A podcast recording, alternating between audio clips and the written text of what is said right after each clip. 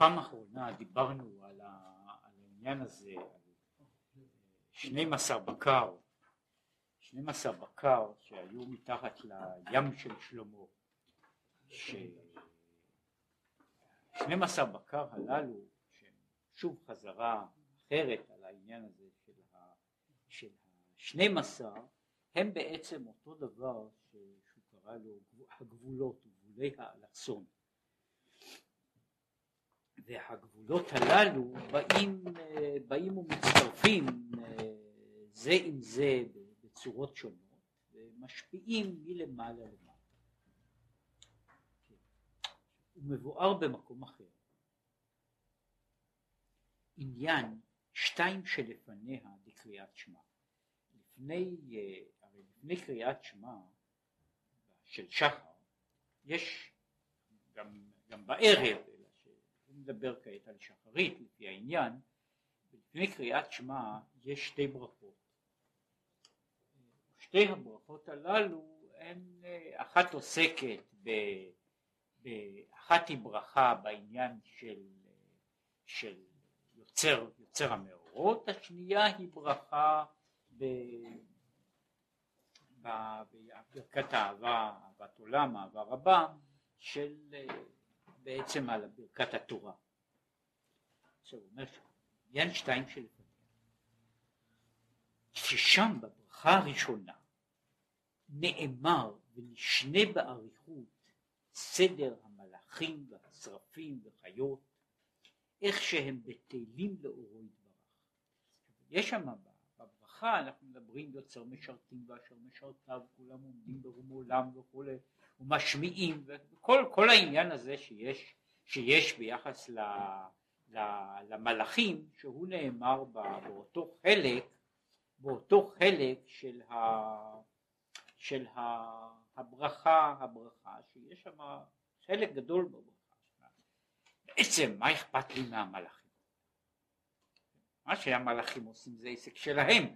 מה אני צריך לדבר לספר על המלאכים מסביר שהקשר הזה, הקשר הזה בין ה, בינינו, כלומר בין המלאכים, שעל ידי, והוא, שעל ידי זה יאיר אור האהבה גם על הנפש הבעמית שבאדם שנלקחה משם. מכיוון שהוא אומר שהנפש האדם היא באה מאותו מקום, מאותו שורש של החיות שנושאות את המרכבה. כמו החיות שנושאות את המרכבה, כך אה, נפש האדם היא באה מאותו, מאותו דבר, ובעצם הפנים השונים של החיות הם הפנים השונים של החלק הבהמי שבאדם. עכשיו החלק הזה הוא שונה בצורות, בגוונים, בצירופים שלו, ממקום למקום, מנקודה לנקודה, אבל בעיקרו של דבר החלק הזה שבאדם הוא קשור ונובע מן, השרפים וחיות הקודש. עכשיו כאשר הוא נזכר בהם הוא, הוא מעורר על ידי זה גם משהו בתוך עצמו. זאת אומרת התשובה שלו לשאלה ש, שכאילו שאלתי מה אכפת לי מהמלאכים? המלאכים הם בעצם בצד מסוים הם יותר מאשר פרוטוטיפוס שלי. כן? חיות הקודש הם בעצם משהו שזורם אל תוכי ולכן כאשר אני אה, מדבר בהם אני נוגע במשהו ששייך, ששייך ונמצא באיזשהו אופן גם בתוך, בתוך המציאות שלי. אני אינני מדבר על המלאכים לעילה, אלא בעצם אני מנסה, מנסה לעורר את מה שיש למטה. מה שהוא מנסה לעשות זה לעורר ליבו להיות נעתק מתענוגים גשמיים אשר נשקע בהם ולהיות נמשך אחר שורשו לבטל ולקלל באור השם כמו שהוא למעלה במרכבה העליונה. כן? מה שהוא עושה הוא זהו תהליך שבמקומות אחרים דיברו על מה שקוראים לזה התהליך של ההיזכרות. בן אדם נזכר בשורש. וכיוון שהוא נזכר בשורש, הוא, אה, יש משהו שפועל פועל ומופעל בתוכו מתוך זה שהוא נזכר בשורשים שלו. הוא, ה, ה, הוא עכשיו טועה באיזושהי נקודה, באיזושהי אה, אה, דרך בתוך, בתוך, בתוך העולם הזה, והוא מנסה להיזכר להיזכר במרכיבי, במרכיבי היסוד על מנת לבנות מחדש, לבנות מחדש את הקשר. הוא אומר בעצם אותו חלק בנפשו שהוא עכשיו הוא הבהמה שבתוכו הוא היה במקור שלו מלאך. אז צריך להיזכר שהוא מלאך. צריך וברגע שהוא נזכר שהוא מלאך הוא אה, הוא מתעורר מחדש לכל הדברים הללו. יש אגב שורה ארוכה של סיפורים, משלים, כן, אחד המשלים המפורסמים הוא יושב לו איזה, לקחו בן מלך והגלו אותו. וכמובן בשלבים הראשונים של הגלות הוא סובל מאוד. אחרי זמן הוא מתרגל. מתרגל לחיים החדשים, והוא נעשה, נעשה עיקר ככל שאר העיקרים. והוא מתנהג כאחד מהם. עכשיו, כשצריך להחזיר אותו הביתה, הוא צריך בכל פעם, אפשר לעשות את זה רק על ידי זה שמזכירים אותו איך היה בבית. כדי שהוא יבנה מחדש את הקשר שלו, מפני שכעת הקשרים שלו והחיים שלו הם חיים של עיקר, כן? השאלה, השאלה תהיה מה עם הפרה ומה עם החמור, כן? זה, אלה הן בעיות החיים, אלה הן בעיות הקיום שלו. הבעיה שלו כבן מלך היא קודם כל להיזכר שהוא בן מלך. אותו, אותו, אותו עניין, כבר אמרתי שבצד מסוים העניין הזה של שבירת הכלים או נפילת הניצוצות היא בצד אחד היא מין אה, כאילו תופעה של אמנזיה ש, שפועלת על הניצוץ. הניצוץ שכח לאן הוא שייך. הוא שכח לאן הוא, לאן הוא שייך. ומה אני עושה כדי להתגבר על זה? מה אני עושה כדי להתגבר, כדי לעורר את הדבר? אני מנסה לעורר את הזיכרון. ועל ידי זה שאני מעורר את הזיכרון אני יוצר מחדש אני יוצר מחדש את, ה, את, ה, את המערך השלם. זאת אומרת, אני מנסה להזכיר לבן, לאדם אה, מי, מה, מה, מאיפה בעצם, מאיפה הם שורשי הנשמה שלו. עכשיו זהו בעצם זיכרון. זאת אומרת, מה שאנחנו מדברים על המלאכים והשרפים זה לא דיבור על אחרים, אלא זהו תהליך של היזכרות. אני מנסה לעורר את הזיכרונות הישנים. עכשיו אני מנסה לעורר אותם ואז אני פתאום אומר בעצם אני לא שייך לכאן, אני שייך לשם. כן, אני לא, אני פה, אני פה נמצא רק בתור, אני, אני נמצא, אני תייר, אני, אני גולה, אני לא, לא שייך בעצם לכאן, אני שייך למקום אחר, ושם אני צריך להיות, אבל בשביל זה צריך להיזכר, והוא מה שהוא מדבר על זה, שאני מדבר על המלאכים והשרפים. כדי להעלות אותה.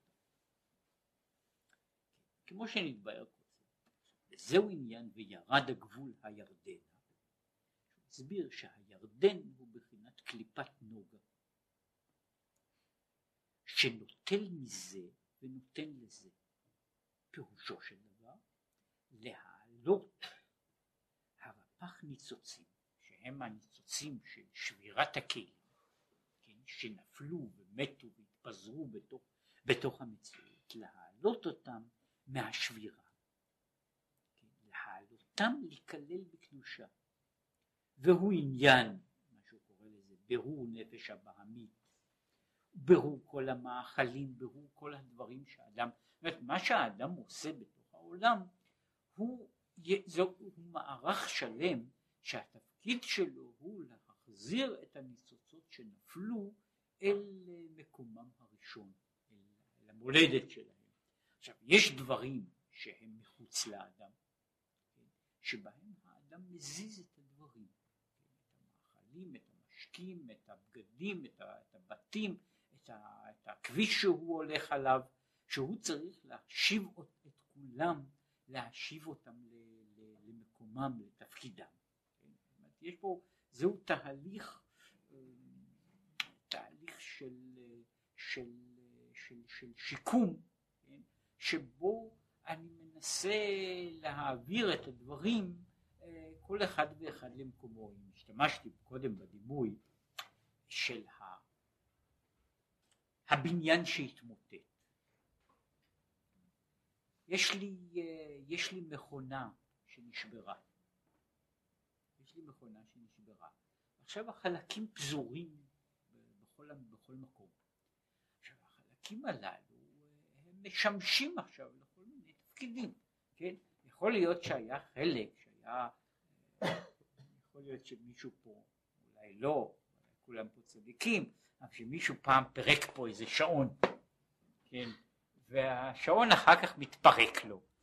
ואני עושה, אז עכשיו אפשר להשתמש בגלגלי השיניים שבשעון אה, למטרות רבות ושונות, כן, שהם לא נועדו, השעון לא נועד בשביל, גלגל השיניים בשעון לא נועד בשביל הדבר הזה, אבל אני יכול להשתמש בו, אני יכול להשתמש תמיד במחוק של שעון בתור מחצצה לשיניים. כן. עכשיו, ברגע שקורה דבר כזה, זאת הדבר פחות או יותר הוא משמש בתפקיד שלו. פחות טוב, יותר טוב, הוא נמצא בתפקידים אחרים. עכשיו חלק מהעבודה של האדם בהיקף הגדול היא להחזיר את הדברים למקומם, להחזיר אותם למקומם, זאת אומרת אני בונה מחדש את המערכת, אני בונה מחדש את המערכת, זאת אומרת אני צריך לזכור, הנה הדבר הזה שהוא עכשיו משמש ל, ל, למטרה כזו וכזו, הוא בעצם היה שימש למטרות אחרות. אגב,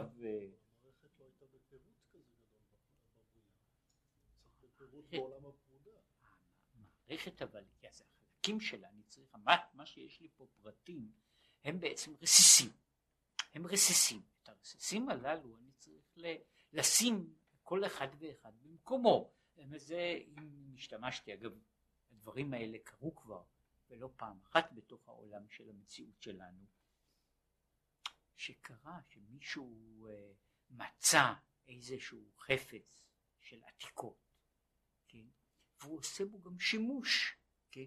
והוא עושה בו שימוש, השימוש שלו היה השימוש שמיועד לו, כן?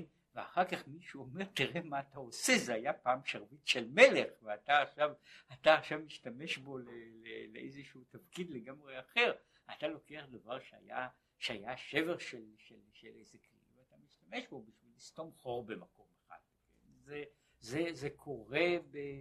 אה,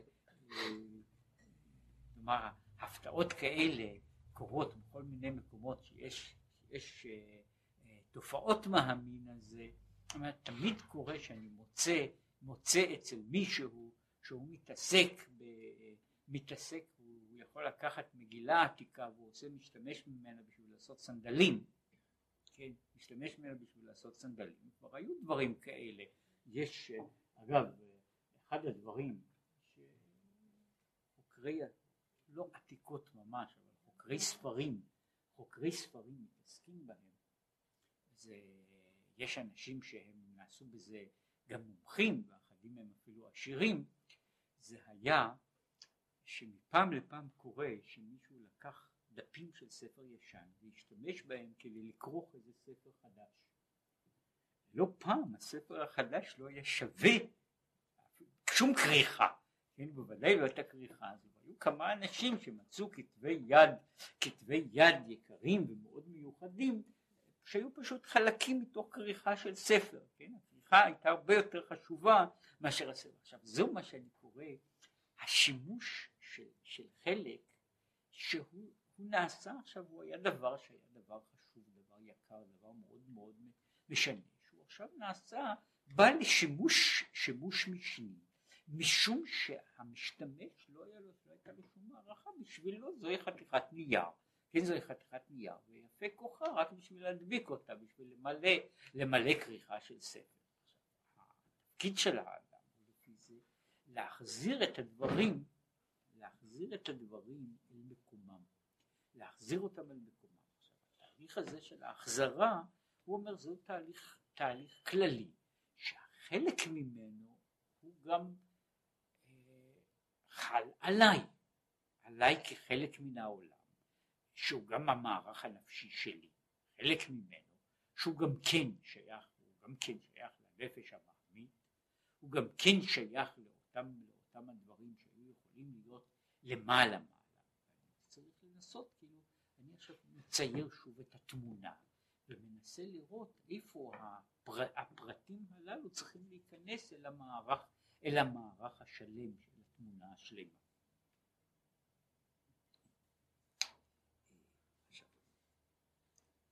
כדי שתהיה בחינה זו, שתתברר קליפת נוגה ותוכלל בקדושה, זה צריך המשכת כוח וסיוע מלמעלה.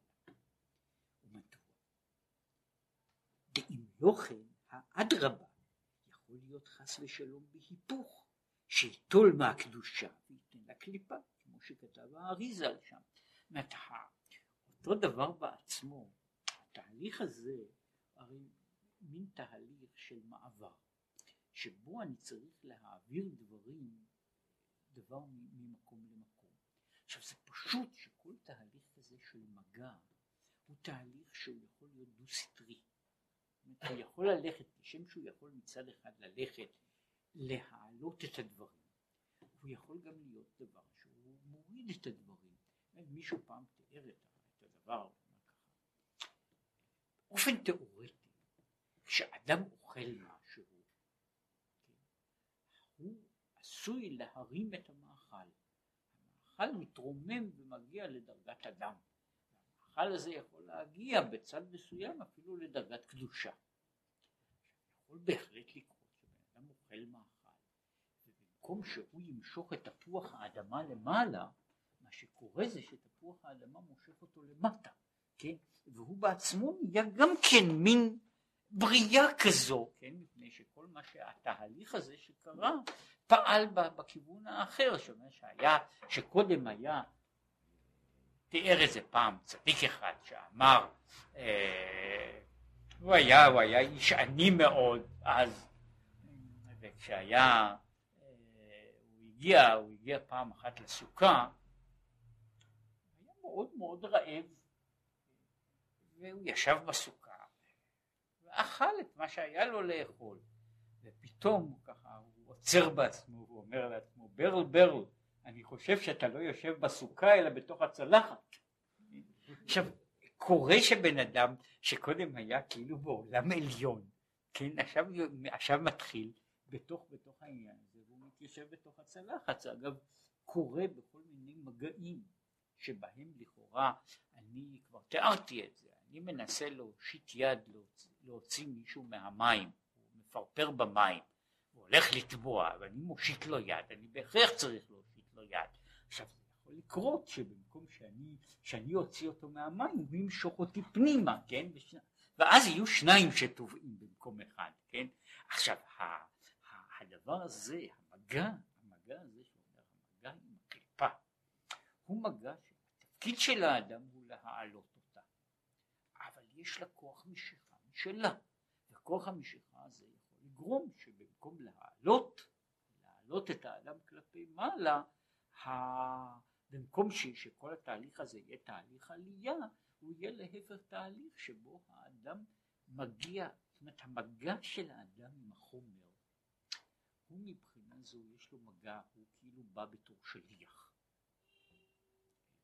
אבל כשהוא בא בתור שליח הוא יכול לטעות כמו זה קרה לא פעם לשליח ישראלי אחד כולל לשליחי עלייה כן ששליח העלייה ישב באיזושהי מדינה אה, שנה או שנתיים או ארבע שנים ובסופו של דבר הוא נשאר שם עם כל המשפחה שלו, כן? זאת אומרת שבמקום שהוא יעלה אנשים, אנשים לארץ ישראל, בסופו של דבר הוא הוסיף כמה אנשים לגולה, כן? עכשיו זהו, זהו אותו תהליך שהוא התהליך הזה של, ה, של היחס, זאת אומרת אני חייב לבנות יחס אם אני רוצה, אם אני רוצה לעשות משהו, אבל היחס הזה הוא יחס אה, שפועל, שיכול לפעול, ולכן אומר צריך תפילה כדי כוח וסיוע, שלא יקרה לו לכן על זה נאמר.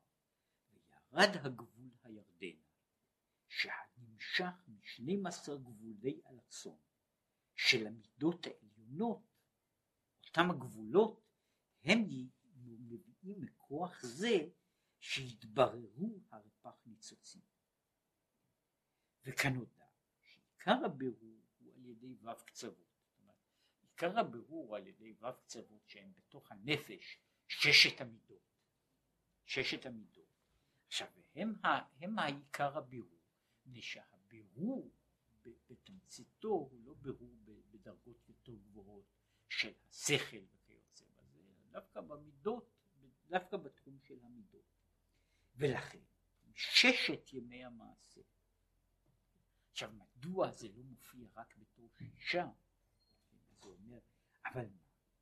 וכיוון שהם, נוד, ש, כיוון שהם, אלא שהם כלולים זה מזה, כנזכר לעיל.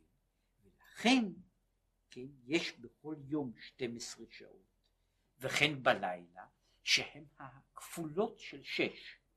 זאת אילו היה, המידות היו, היו נקודתיות, או על כל פנים יחיד, יחידות, אז היו כל הזמן יחידות ממין אחד.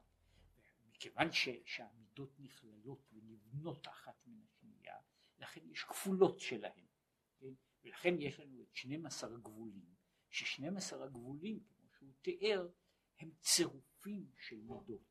בעצם כל גבול כזה הוא צירוף של שתי מידות יחד.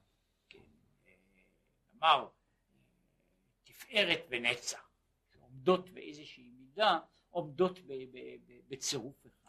כל הצירופים הללו הם אלה שבונים את היחידות, יחידות האחרות.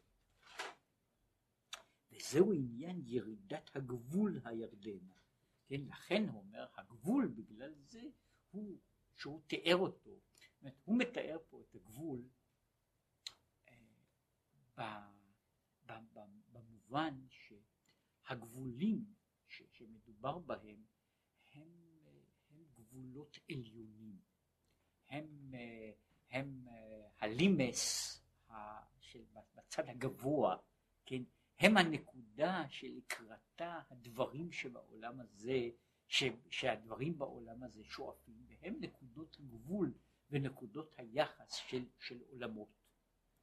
עכשיו הגבול הזה יורד עד כאן כדי לפעול על המציאות, כדי שה...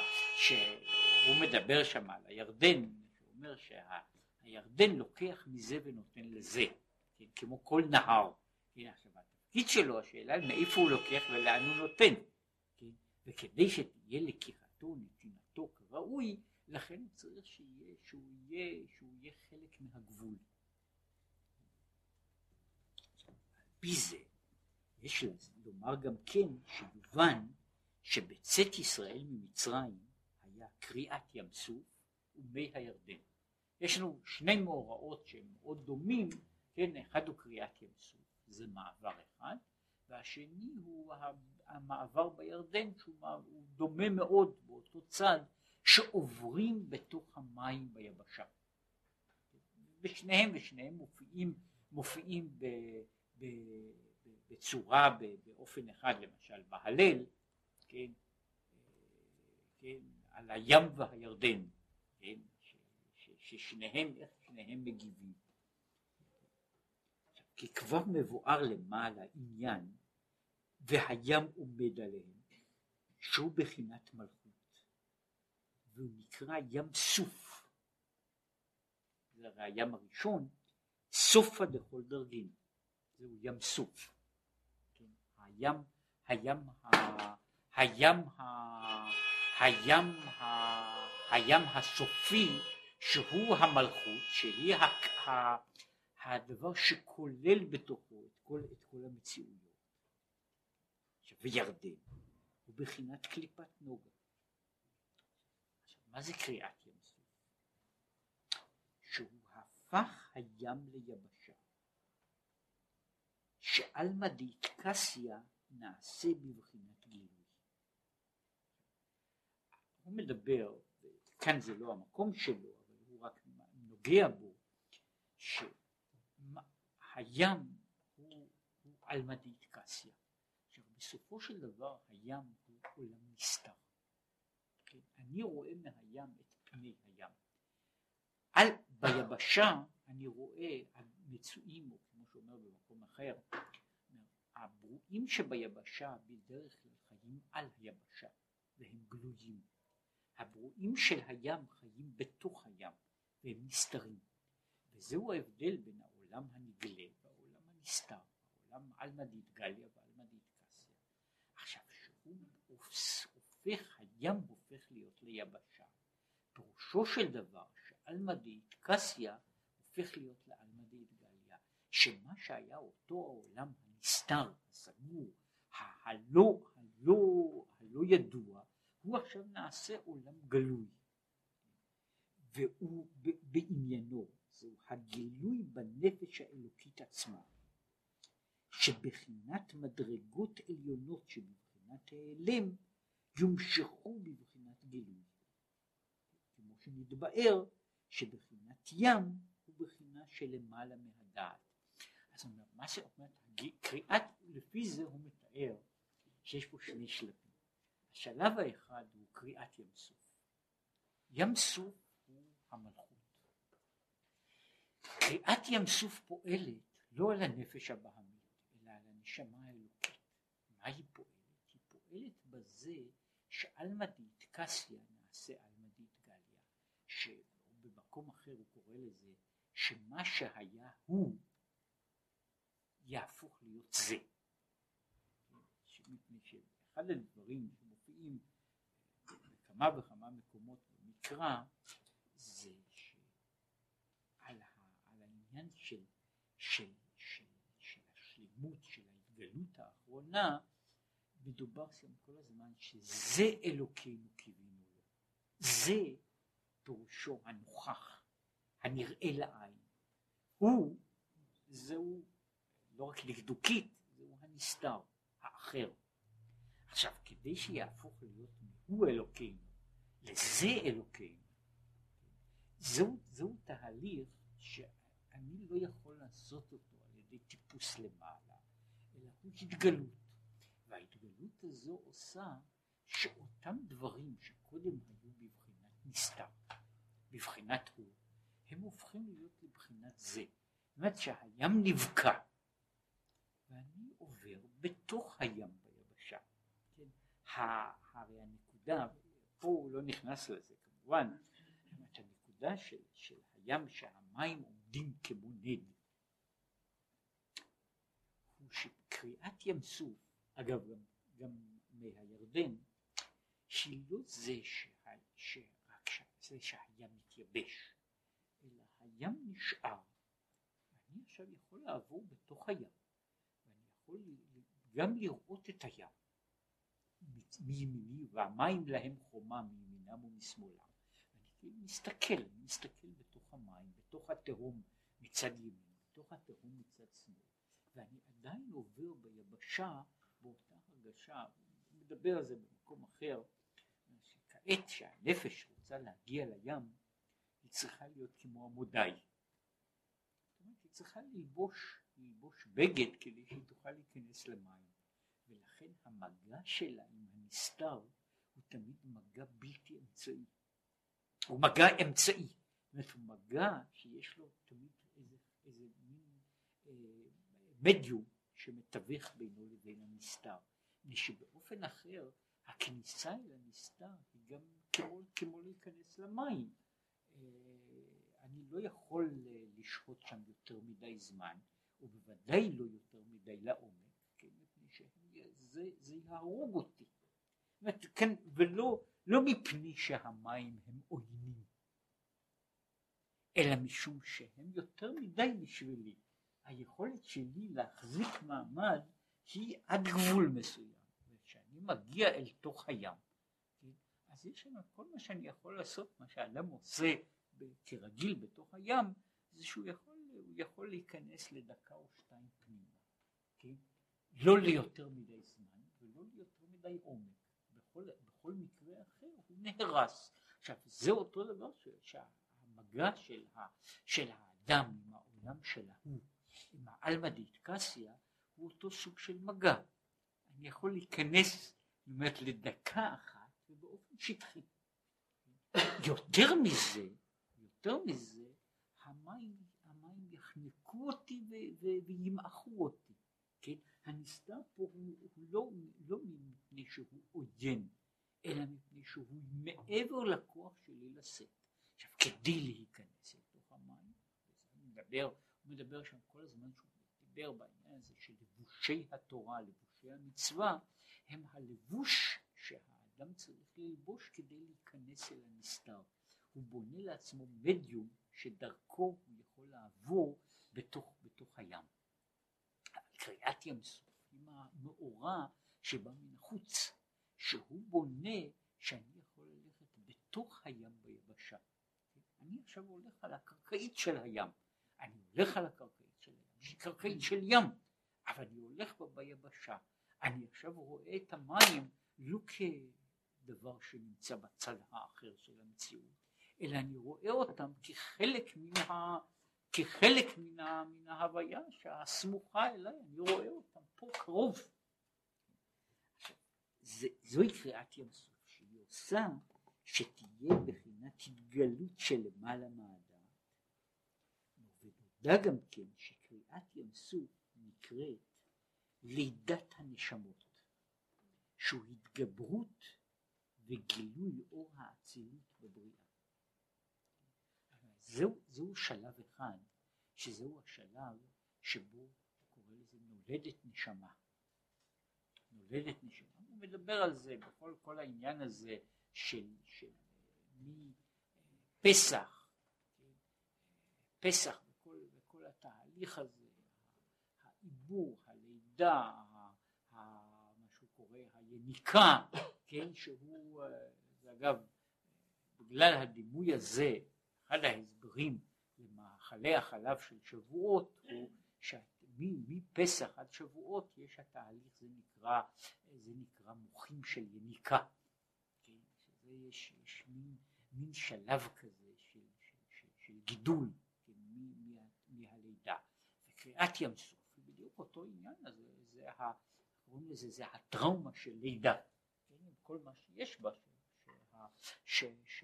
שהנסתר והנגלה, הנסתר נעשה נגלה. זהו כעניין, וירד הגבול ומחה על כתף ים כנרת. זה, זה אותו, אותו דבר שהוא מדבר על זה שהגבול יורד אל הים. ולכן, כמו שכתוב, נחלק הים לשנים עשר גזרים דווקא, שהוא להיות התחברות וגילוי של שנים עשר גבולי אלכסון שבאצילות, שבשנים עשר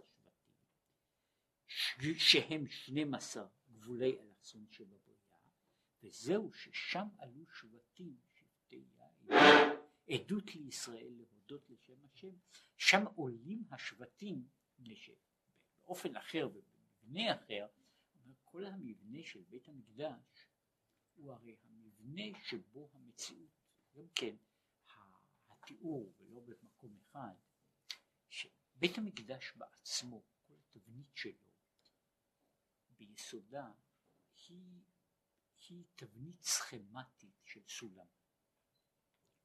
הסולם של יעקב הוא מופיע בצורה, בסכמה אחרת בתוך המקדש. אגב, מפני שיש כל כך הרבה ציורים של המקדש, אבל מכיוון שהציורים הללו עשויים בדרך כלל בלי פרספקטיבה, תמיד נראה שהמקדש הוא, אה, הוא אזור שיש אומרת הוא מישור שיש בו כמה וכמה חדרים, חדרים חיצוניים, חדרים פנימיים. זה התיאור, זה, זוהי סכמה של המשכן. אבל המקדש בנוי בצורה בולטת מאוד כמדרגות. זאת אומרת, למשל, מעל להר הבית נמצאת העזרה. מעל העזרת נשים עולים כמה מדרגות ויש עזרת ישראל. מעל אזהרת ישראל עולים שוב כמה מדרגות ויש אזהרת כהנים. ומעל לזה עולים אל קודש הקודשים כן, שהוא קודש הקודשים אגב בנוי בדיוק כמו דבר כזה הייתי כמעט אומר כמו מין כל כולו כמו מגדל שזה היה זה, זה, זה מבנה, מבנה עצום. הגובה שלו, זה קובייה לא כל כך גדולה, אבל היא, היא מגיעה אה, לגובה של, של מאה אמה, שזה מעלה מטה חמישים מטר, זה מין מבנה סגור, כן? מבנה שאין בו שום חלון, שום דבר. זהו קודש הקודשים, הוא בעצם מגדל בתוך, בתוך זה, וזה ה, זה צריך להיות הכיוון. עכשיו, 12 הבקר וכל אלה הם ציוני דרך, שם עולים השבטים. שיר המעלות והמעלות והעלייה הם כולם עלייה בתוך, בתוך הדרך הזו, בתוך, בתוך הסולם הזה, שהתפקיד שלו הוא להיות איזושהי נקודה של התגלות, יש בו ירידה ועלייה, זאת אומרת איזה נקודת חיבור שבה יש ירידה מלמעלה והיכולת ממילא לעלות. שיהיה התחברות זו הוא בעתיקתא ימילתא. כדי שתוכל להיות התחברות של המעלה ומטה, זה אומר שזה תלוי ברצון העליון הפנימי. בראשית כל ראשית, מפני שהתהליך הזה, כמו שאומר, העניין של התגלות, הוא, ההתגלות הזו הוא תהליך שאיננו נובע מצד האדם. אלא הוא דבר שבא, שבא כל כולו מלמעלה. העניין הזה של הפך ים ליבשה, הפך ים ליבשה, שהמים, שהמים, הים הופך לחורבה, הוא לא תהליך אה, של, אה, של אה, עבודה שאפשר לעבוד בו. אמרתי, יש ההבדל הזה, אם להעמיד אותו גם מי שיורד בצוללת לתוך המים, הוא עדיין זר. כמה שהוא רואה ושהוא צופה, הוא עדיין זר, מנוכר, ועדיין רואה פה ושם הוא מציץ החוצה, כמו שתיארו אה, אותם האנשים שירדו אה, די הרבה עמוק בתוך, בתוך הים. בן אדם רואה דרך חלונות ודרך זכוכית עבה מאוד מה קורה באיזה מקטע. העניין של התגלות הוא הרי ההתגלות הזו שהיא הופכת את המסתורים היא עושה אותו את העלמא דיטקסיה שהוא העולם המכוסה, הנסתר, הבלתי ידוע היא הופכת אותו לעולם ידוע זאת אומרת, הוודאות, הבהירות כל זה זה לא, לא טבילה או כניסה לאיזה לעולם זר אלא זה עכשיו נעשה, זה נהיה עולם שלי, כן? עכשיו הכל נהיה בהיר, ברור, מובן. עכשיו הדבר הזה הוא, שנובע מעבר, הרבה הרבה מעבר ולמעלה מכל הגדרה של יכולת השכל האנושי, אלא הוא תלוי ברצון הפנימי, בעתיקת הימיתה. וזהו, וירד הגבול מקדם לעין, שהוא מדבר על, על ידי זה שהוא עוד לפני מדרגת החוכמה, מקדם, ועל ידי זה הוא מחה על כתף ים, ים כנרת קדמה. לכן קריאת ים סוף הוא רק מאיר פה, זאת אומרת, על ידי רוח קדים, שהוא מדבר על הקדים, על המקדם, על, על, אה, אה, שאגב, אותו תרגום, זה ישנו בתרגום, הזכרתי כבר, התרגום תורה שמדבר אה, והייתה השם גן בעדן, גן בעדן מקדם, התרגום מתרגם בעדן מקדם לא למזרח, מדינך, אלא הוא מתרגם בעדן מלקדמין. זאת אומרת, הוא מתרגם, התרגום מתרגם בעדן מקדם, לא במובן של קדם מקום, אלא במובן של קדם זמן. בנה גן בעדן מקודם, כן? לכן הוא אומר שרוח הקדים, כמו הקו הזה שיורד קדמה, כן? זה בא, דבר שבא ממה שהוא קורא לזה לפני היות העולם. בין השאר זה מופיע גם במדרשים, כן? וגם חלק מזה מופיע גם בנוסח הסליחות שלנו, אשכנזים, על התיאור הזה, מה על הדברים שנבראו לפני היות העולם. כן? ואחד הדברים הללו זהו, הגן בעדן, שהוא מקדם, הוא בעצם לפני היות עולם, מפני שגם הוא, אגב, כל התיאור שלו, של גן עדן, הוא התיאור של מציאות שבה הנסתר איננו נסתר. יש מין מציאות כזו, מין כיס בתוך המציאות, שבה הנסתר הוא נגלה. עכשיו זהו לא דבר שבא מכוח המאמץ, אלא הוא בא ממה שהוא קורא לזה מקדימת, מקדם, מקדמת, מקדמת ההוויה לפני, לפני היות מציאות. לאחר שנמשך הגילוי בנשמות על ידי קריאת ים סוף. עכשיו כל התיאור הזה של הגילוי בנשמות הוא עכשיו מקבל את, את תיאורו גם בעניין הזה שמה שראתה שפחה על הים לא ראה, לא ראה הנביא יחזקאל, כן, מפני שבשפחה על הים, קריאת ים סוף, הוא מתאר פה, שאומר ש, שכאילו שקריאת ים סוף היא בקע בכל העולמות, הנסתר נהיה נגלה, ולכן אני רואה את כל המסתורים, ולכן גם השפחה רואה על הים מה שהנביא שהוא רואה שבעצם מציץ רואה רק משהו קטן, כן? הוא רואה משהו, מה שהוא יכול לראות, הוא לא יכול לראות מה נמצא מאחורי זה, כן? לעומת זאת השפחה היום היא הולכת בתוך הים ביבשה, כן? זאת אומרת זה עכשיו נעשה חלק, זה נעשה אותו חלק שאני יכול להתייחס אליו כמו שאני מתייחס לכל הדברים שאני רואה, מכיר אותם בהיכרות.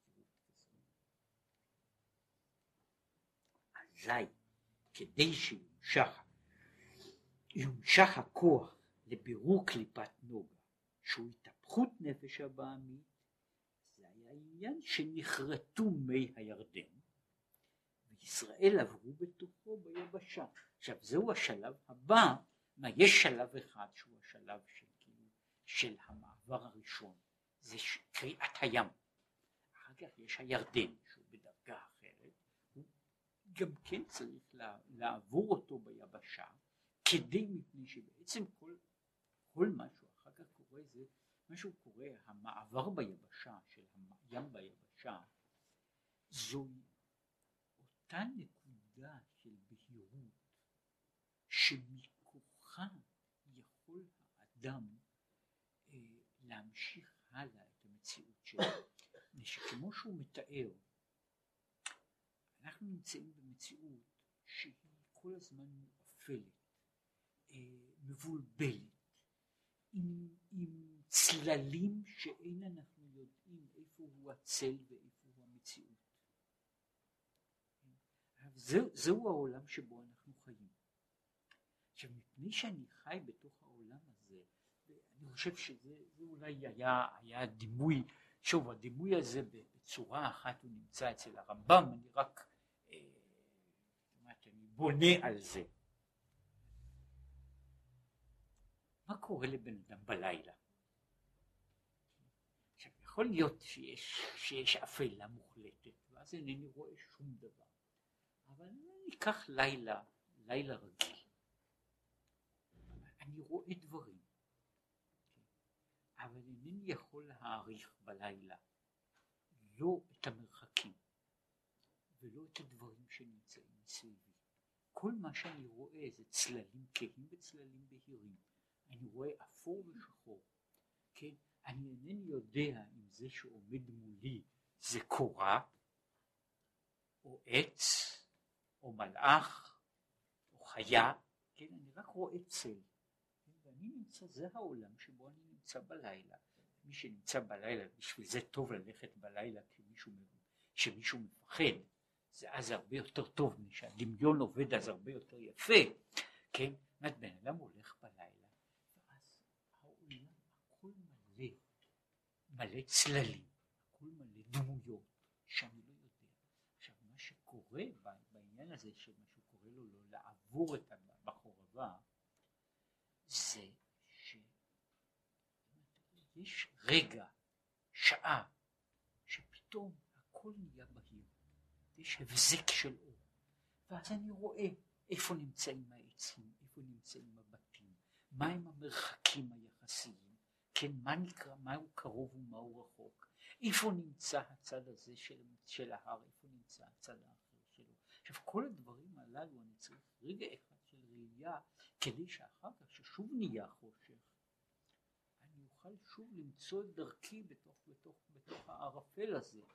בתוך הערפל, בתוך, בתוך החושך הזה, אני לא מוצא שום דבר. בשביל זה אני צריך איזו נקודה, נקודה של הערה. ולכן הוא אומר שישראל באים לארץ ישראל, הם עוברים שני מעברים כאלה. יש המעבר האחד שהוא מעבר קוסמי, שהוא קריאת ונותן ולוקח. אבל כדי שאני אדע מה שקורה, אני צריך את הנקודה, את ההתחלה הזו של הבהירות. זוהי ההתחלה שבאה לפני שכל, ה, שכל הדברים באים הלאה. זה בסך הכל, זה ה... שהוא, שהוא, כל, כל המאמר הזה, רק בשביל לסכם אותו, הייתי אומר, הוא מאמר הרי על, שעוסק בפרשה קטנה בתורה על גבולות הארץ, אבל זוהי ארץ ישראל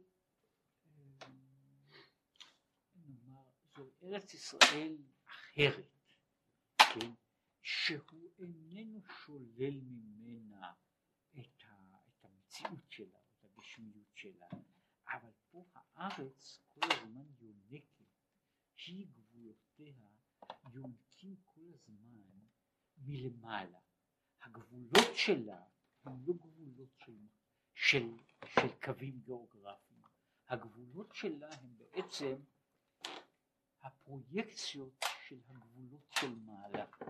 כל ההשלכה של הצורה של מעלה היא יורדת אל תוך המציאות של העולם הזה, ובתוך המציאות של העולם הזה היא יוצרת את הגבולות הללו, והיא יוצרת, בתוכה יש הזרימה, שהוא קורא לזה של הירדן, שהוא בעצם הזרימה שאנחנו אנחנו כאילו חיים בתוכה.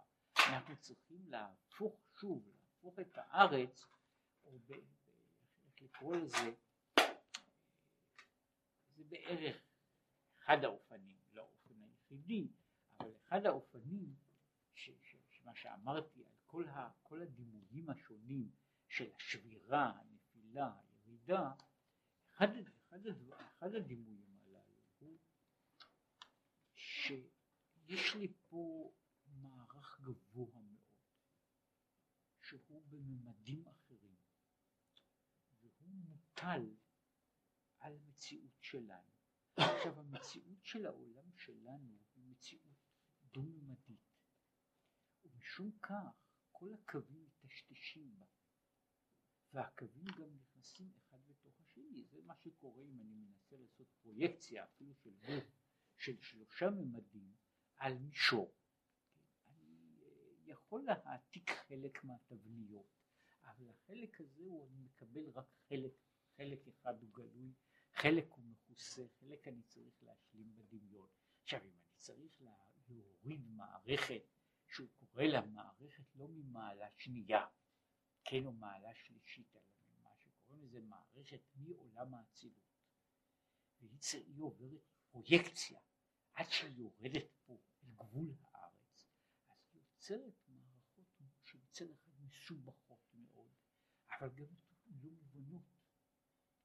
יוצר, זאת אומרת, אני צריך לקחת דבר שהוא מין מערך מורכב של, של ב, ב, ב, בחמישה ממדים, ואני צריך להשליך אותו על מרחב של שני ממדים, ואז אני יוצר קבוצה של קווים שנכנסים, מסתמכים אחד בשני, ושבכל זאת הם מקבילים למשהו אחר. מה שאני צריך לעשות זה לבנות מחדש, לבנות מחדש את, מערכת, את המערכת הראשונית מתוך מה שיש לי פה, כן? ושזוהי בעצם מה ש... מה ש... זהו התפקיד שלי. התפקיד שלי הוא להקים, ש... אגב, לקחת דימוי פשוט לזה, כן? שיש, זה אגב דבר, ביטוי שמשתמשים בו, אפילו אומרים אותו בחלק בברכת המזון, להקים את סוכת דוד הנופלת.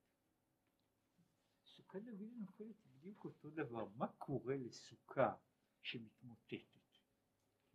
ועכשיו יש לי, שטוח לי פה על הארץ, כל הסוכה נמצאת אצלי, כן, הכל נמצא, אלא שבמקום שהוא סוכה, הוא עכשיו משותח פה על הארץ.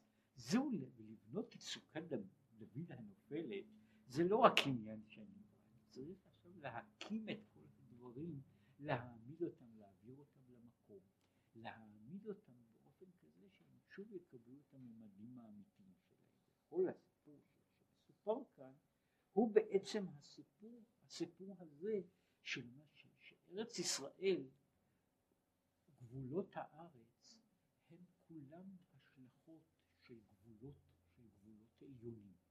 והשבטים שנכנסים לארץ הם בונים, הוא מדבר על זה במקומות אחרים, אנחנו בונים בעצם, מה שהוא קורא לזה, השבטים והארץ והזמן, החודשים, שעות, כולם בנויים על אותו, על אותו מחזור, אנחנו בונים את מה שקוראים לזה, את היחידה שנקראת של עשן, של עולם שנה נפש, של, של מרחב זמן ואדם. עכשיו המרחב הזה הוא המרחב של הגבולות שהוא דיבר עליו, זאת בתוך הגבולות הללו זה לא רק שיש פה, יש גבולות מקום, ומעבר לזה יש גם גבולות זמן, ויש גבולות האדם, וכל הגבולות הללו הם מתמזגים אחד בשני, והם צריכים להקים מחדש את, ה, את מה שהוא קורא לזה, את גבולי האלכסון הראשוניים, כן? וזו, והבנייה הזו זה היה מין קו אחד, כן? הוא לקח קו אחד, כן? את הקו, את ה, מה שקוראים לזה, חלק מהגבול המזרחי, כן? הוא לא דיבר למשל על הסכנה, כן? שיש, שיש בקצה הגבול הזה, בקצה הגבול המזרחי, יש, יש מקום מאוד מסוכן, שהוא אחת מהסכנות של המציאות, כן? שהגבול שלנו הוא, אה, הוא נגמר, הגבול, הגבול הדרומי-מזרחי הוא ים המוות, כן? כן? והוא הים ש, ש, ש, שבו שום דבר לא חי. אגב, התיאור ישנו בזכריה לא רק שם, אבל בזכריה יש תיאור מפורט, כן, שבתהליך של הגאולה, בתוך התהליך של הגאולה, יוצאים מים חיים מירושלים וחציים אל הים הקדמוני. הים הקדמוני הוא ים המלח, ים המלח, והם ממתיקים את המים, כן, עד שים המלח הופך להיות לים, לים, של, לים של, של חיים. זהו חלק מהתפקיד, חלק מהתפקיד הזה של מצד אחד הסכנה, כן, ש, ש, ש, של ים המלח בתור מין נקודה אחרונה, שם שום דבר שגם בהלכה יש, וששם זה לא תמיד למשמעות הזו, שיש דבר שבן אדם אסור לו ליהנות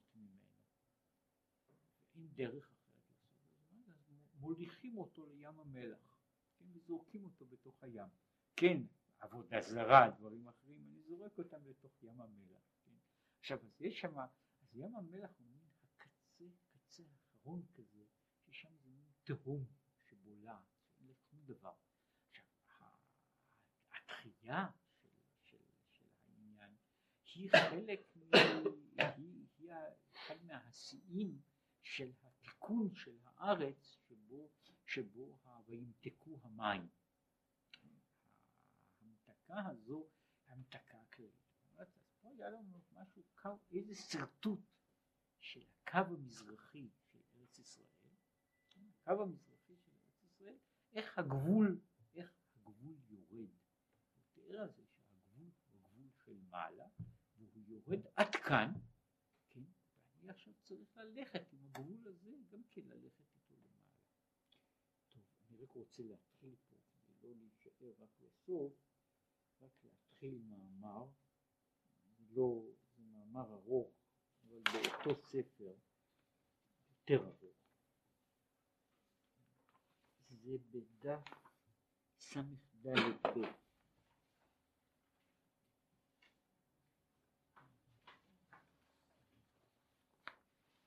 כן יאמרו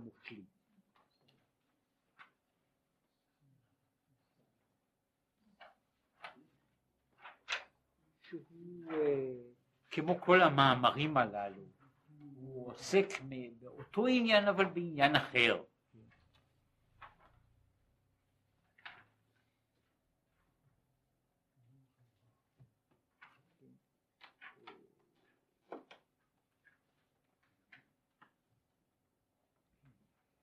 פה אני, אני רק אתחיל את ההתחלה ונישאר בשאלה. כן, יש שאלות, כבר אמרו על זה, שיש שאלות ש, שאם משאירים בן אדם בשאלה כזו, השאלה הזו היא שאלה הרסנית. והיא יכולה להביא בן אדם, יכולה להביא בן אדם לתהומות. עכשיו, יש לפעמים ששואלים מישהו שאלה, והשאלה הזו היא דווקא שאלה טובה. אומרת שגם בין שהוא מוצא לה את התשובה, בין שאינו מוצא לה את התשובה, אבל השאלה הזו זה טוב שהיא תישאל. הוא מתחיל, זה, זה קטע גם כן בספר במדבר, כן, על כן יאמרו המושלים בואו חשבון, תיבנה ותיכונן עיר סיחון, כן, בעלי, ממשיך, זה שיר, ככה, שיר עתיק וסתום, הרבה, כי נדרשו חז"ל, כן יאמרו המושלים, אלו המושלים ביצרם. זהו המושלים. בואו חשבון, בואו נחשב חשבונו של עולם.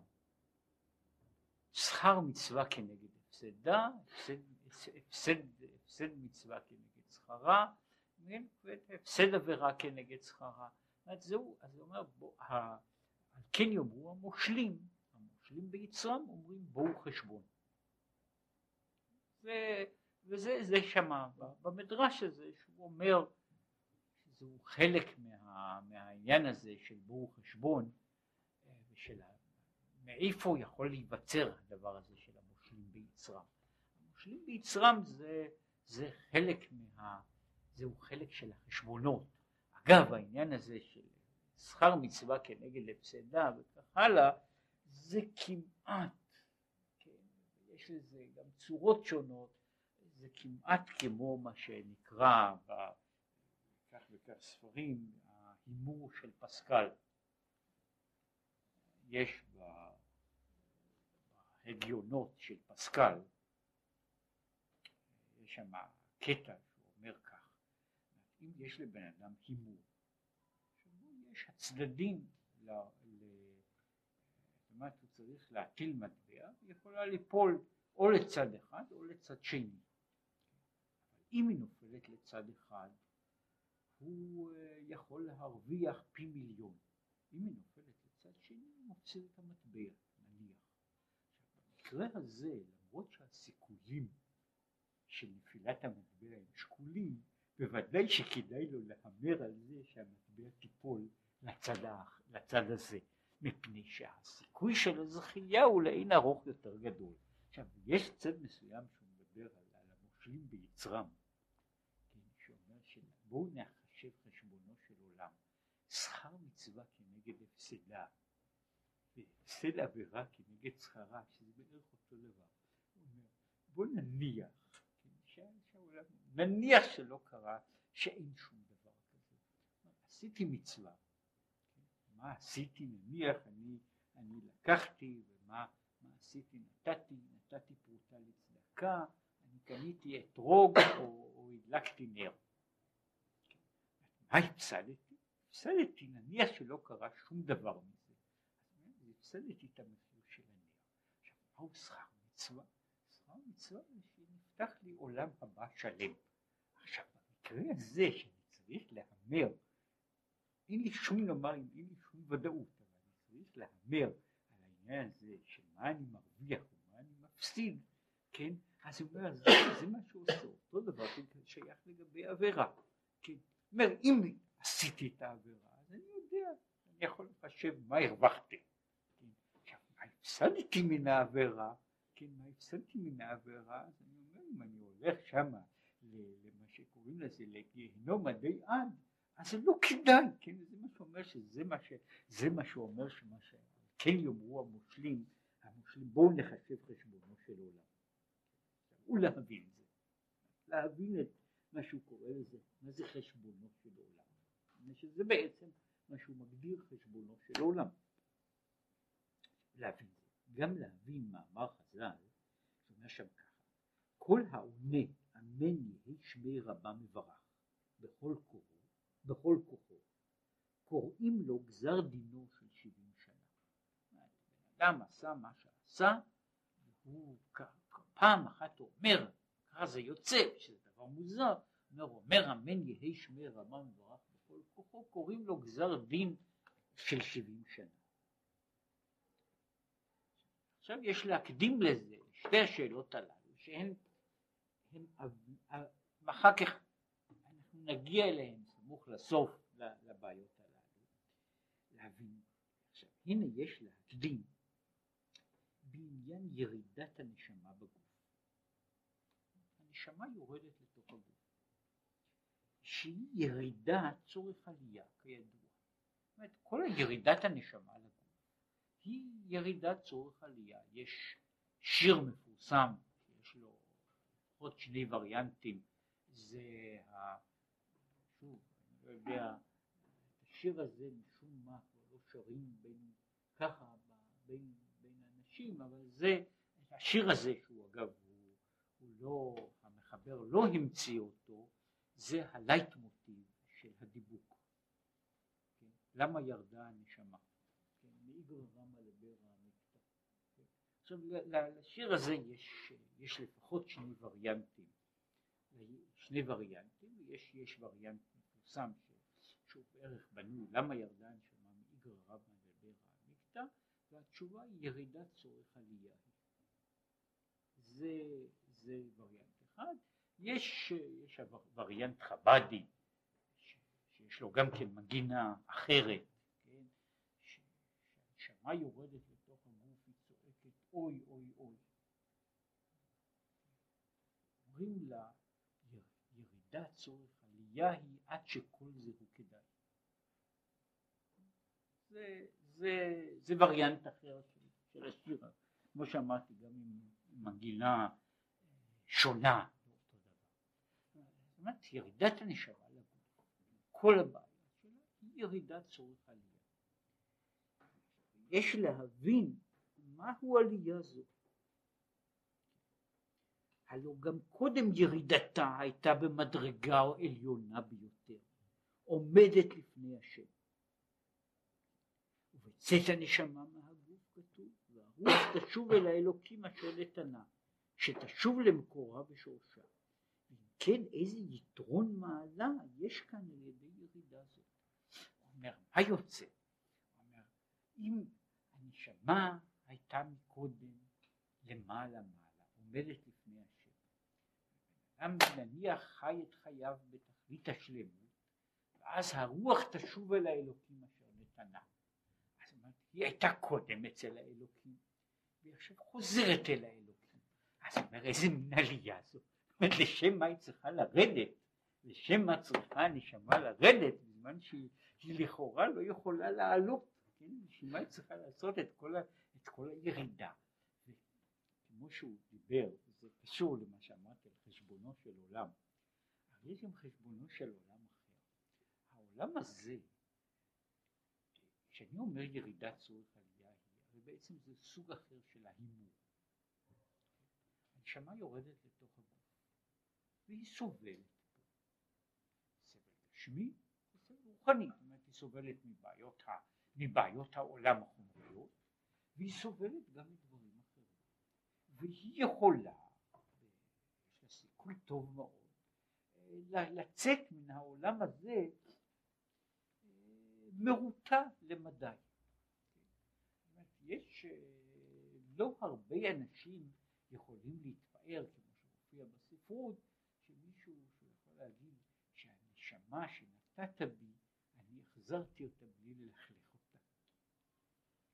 אומרת, אני לקחתי נשמה, כן, וזה מופיע, הדימוי הזה מופיע במדרש, כן, שמישהו, אה, ש, שהמלך שהמלך מחלק בגדים לאנשים, החכמים לוקחים את הבגדים ושומרים אותם, כן? הטיפשים מתלבשים ומלכלכים אותם, אחר כך כשהמלך קורא להם לבוא, כן, החכמים באים בבגדים נקיים, כן, וכל הטיפשים באים בבגדים שלהם, כל הבגדים שהם עשו עם זה, זו, זה בעצם, זהו הסיכון של, של הנפש, סיכון הנפש, שהנפש אה, יורדת למטה, יורדת לתוך הגוף ומתלכלכת, כן? אז עכשיו השאלה היא, נניח שהיא לא מתלכלכת, לא מתלכלכת, מה היא הרוויחה? היא הרוויחה שהיא חוזרת חזרה הביתה, זו, השאלה, כן, למה יורדת הנשמה לגוף? בשביל מה היא צריכה לרדת לגוף? להפסיד היא יכולה, כן, אבל מה היא יכולה להרוויח? כן, זו, זו הייתה השאלה, מה הנשמה מרוויחה שהיא יורדת לתוך הגוף? זה שהיא יכולה להפסיד זה ברור, כן, זה ניכר לעין, אבל מה היא יכולה להרוויח? מה היא יכולה להרוויח על ידי זה? וכאן בעניין הזה יש, יש רק סיפור קטן סתם, לא, לא באותו עניין, כן, זה סיפר את זה, סיפר את זה צדיק אחד, סיפר את זה על עצמו. כשהייתי, עובר, פחות או יותר נגמר החודש השביעי, אז אמרתי, מה אני עושה שם? כן, יש עבודה לעשות, יש עבודה לעשות, אני לא עושה, לא, לא, לא עושה, לא מקיים שום מצווה, לא עושה שום דבר. ואני סתם כך יושב ומתבטל, כן? מה, מה זה? מה זה? רציתי לצאת. מה התברר? שהיה סיפור, שסיפרו לאבא שלו, סיפרו, והוא היה בן הבכור, אז התחילו אנשים לדבר, כן? שהילד נולד כמה חודשים מוקדם מדי, כן? אם זה עכשיו צריכה ללדת, הילד נולד כמה חודשים מוקדם מדי, אז זה, זה, זה, זה נותן מקום, ל, נותן מקום להרבה סיפורים, כן, והיה שם סיפור, אבא, אימא, היו כל מיני סיפורים שהיו מעורבים בזה, ואז אימא שלי אמרה, אומרת לי, בני בני, הרי אתה יודע שאתה ילד כשר, אל תבייש אותי. נשארתי, מדוע? מאותה שעה ואילך, כל רגע שאני מחכה, אני מקיים מצוות כיבוד אם. עכשיו, עכשיו אמרתי שהשאלה היא שבכל זאת שואלים את הנשמה, אמרתי שהוא נשאר פה בשאלה, אז לשם מה היא יורדת, יורדת לתוך הגוף? מה היא מרוויחה מתוך הירידה הזו? הרי לכאורה, לכל היותר היא תחזור למקום שהיא הייתה, אז למה היא צריכה לרדת? ועל זה בעצם יהיה כל המאמר על חשבונו של עולם.